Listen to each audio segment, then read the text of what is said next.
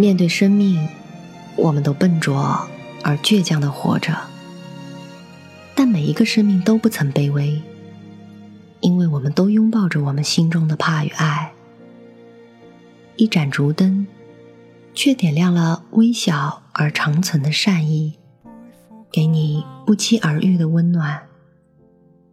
虽然没有华丽的辞藻，只有最质朴真诚的文字，却一样的诉说着。平凡人对生活的热爱，对世界的惊奇，对生命刻骨铭心的体验和感悟，也正是这样一种稀缺的质朴真诚，才能让我们坚实的踩在大地上，与生活握手言和的走下去。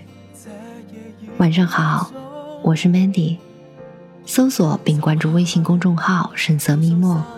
参与互动或投稿。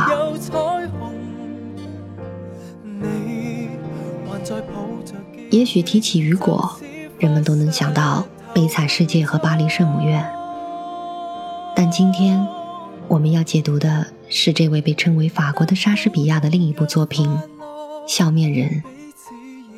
小说以一群身份不明之人的逃亡开始，逃亡途中逐渐揭露这群人的可怕身份。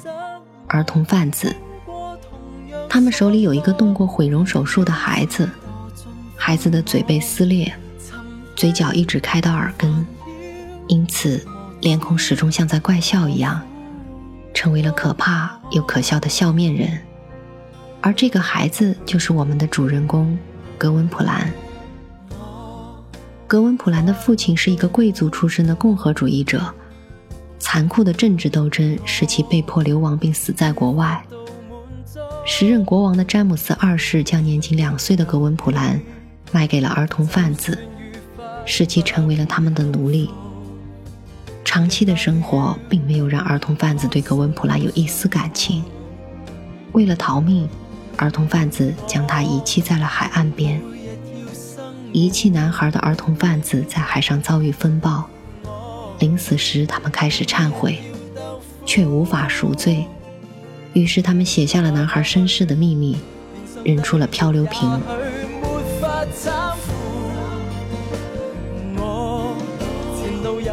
恐怖的黑夜，缤纷的寒冷，崎岖难行的小道，茫茫的暴风雪，以及断肠似的饥饿，一切都在摧残和威胁着弱小的生命。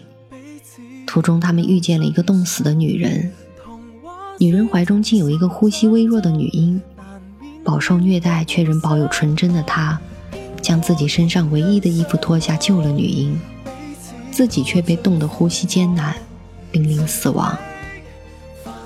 所幸一位流浪艺人发现了他们，并将他们抚养长大，从此，三人开始了流浪和卖艺的生活。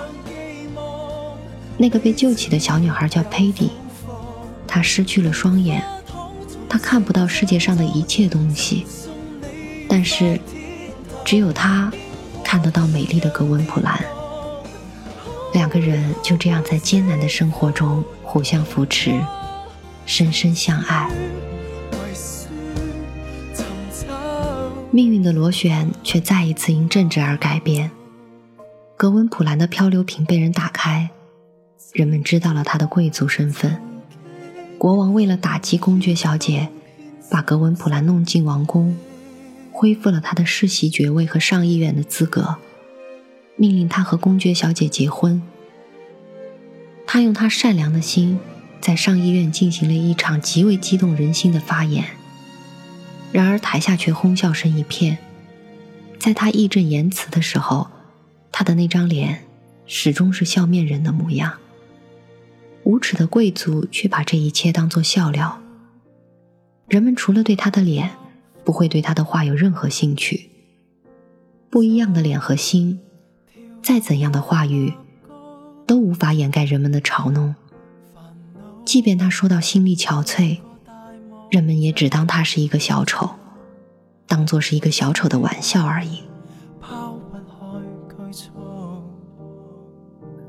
失望的格温普兰决定返回苦难的民众中间，但是这时，佩蒂已经奄奄一息，最终去世。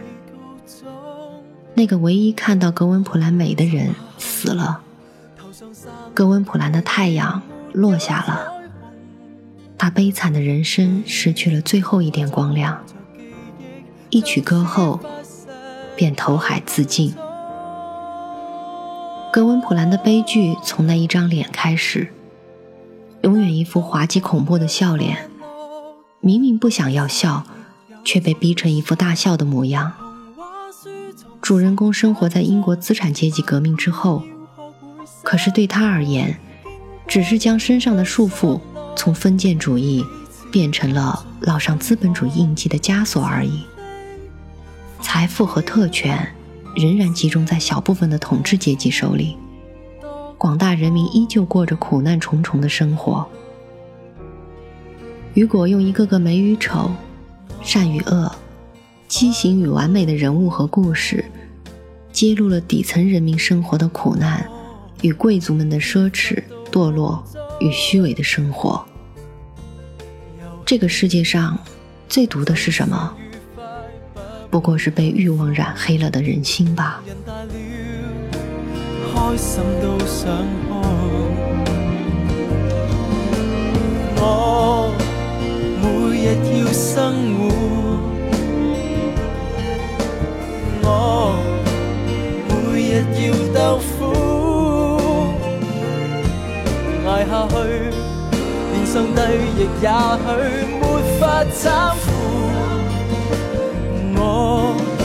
路有犹豫左，面對抉擇難兼顧。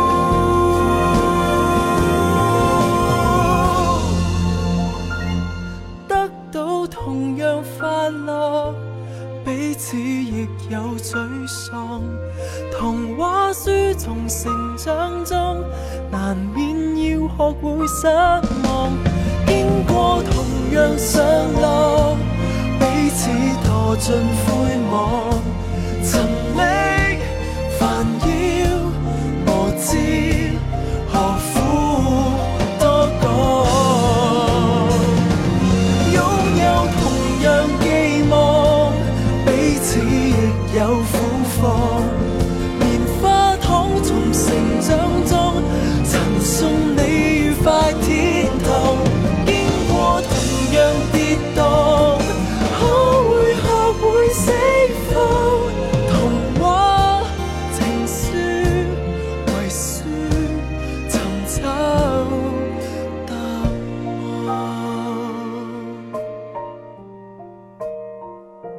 曾经，曾经，回忆当天三岁的波板糖。